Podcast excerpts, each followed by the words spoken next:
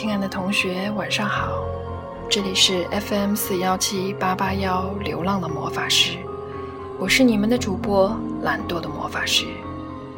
每周一根，我们的魔镜连载系列终于到了尾声。陆凯久久地盯着电脑屏幕，他抬起头望着 Alex， 眼前这个曾经令自己不齿的男人突然显得那样陌生。 Alex 望着陆凯，我和你爱上的是同一个人，不过他选择了你，选择了这样的生活。本来也许他可以一直幸福地生活下去，一切也就归于平静，因为我在英国对他的治疗已经成功封印了姐姐这一重人格。直到有一天，当他接到我的电话，却好像完全不记得我这个人，我就知道不可避免的事情还是发生了。那时卢凯沙哑着喉咙问道，是在遇到前台以后，对吗？ Alex 沉重地点点头，在童年他一定见过亲生父亲的照片。初次见到前台，佳瑜或许已经不记得生父的模样，但是姐姐那一重人格充满复仇欲望的姐姐却在瞬间复苏。也就是从那时起，他既不是佳瑜，也不是杰西卡，对吗？从见到前台开始，尘封已久的往事像酵素一般急速催化着仇恨。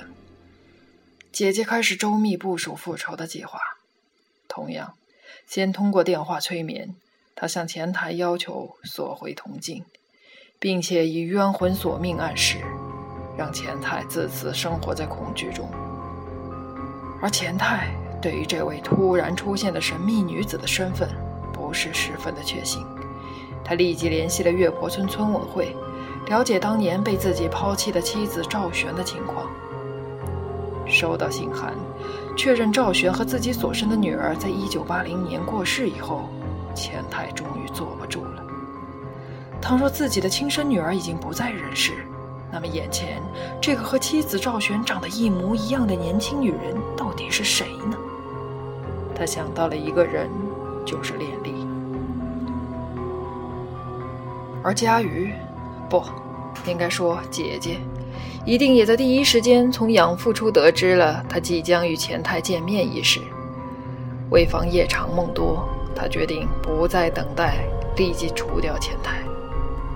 这一天也许是早有安排，也许仅仅是巧合，恰恰是满月。在这之后，他杀人的日期就都是有选择的了。陆凯打了个寒颤，你说在这之后，这是什么意思？难道后面死掉的那些人都和他有关？很遗憾，恐怕是这样。除了前太，还有 Angel、小曼，另外吴佳妮、彤彤以及你的妻子杨云，他们所谓的怀孕也都是他一手操控。陆凯和涂建新都镇住了，他们之前调查的所有对象瞬间被串联起来。这些对象的共同点就是都和佳瑜有直接或者间接的关系，只是两个人从来没有注意到这一点。等一下， Angel 和佳瑜会有什么关系？还有杨云，他和佳瑜并不认识。曹总他们让他们误以为自己怀孕，又有什么目的呢？陆凯好像绝望中的人突然抓住一根救命稻草，不甘心地追问道。 Alex 苦笑了两下，侦探先生，看起来你还是没有找到几个事件的关联点。前太，窃取家传宝贝的贼，这是姐姐到了魔都以后杀死的第一个人。接下来又有谁妨碍到妹妹佳瑜了呢？同是吴佳妮，这个小气的女人处处刁难新人，还以本地人自居，歧视佳瑜。善良忍让的佳瑜并没有太大的反应，但是偏执强横的姐姐却早已怀恨在心。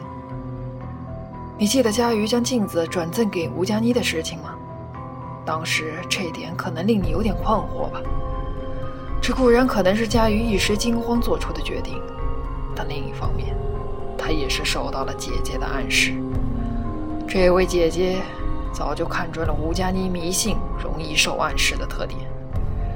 在吴佳妮接受了铜镜以后，就为以后的催眠埋下了伏笔。而等到吴佳妮向佳瑜倾诉遇到家庭情感问题的时候，又牵扯到了一个人，就是 Angel。 按理说让吴佳妮感到痛苦的小三应该是姐姐的同盟才对，姐姐为什么反过来要杀死 Angel 呢？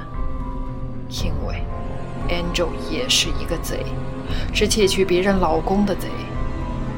这位姐姐对偷窃有着特别强烈的憎恨，这可能和最初亲生父亲钱泰的行为有关，也可能是家族长期灌输的结果。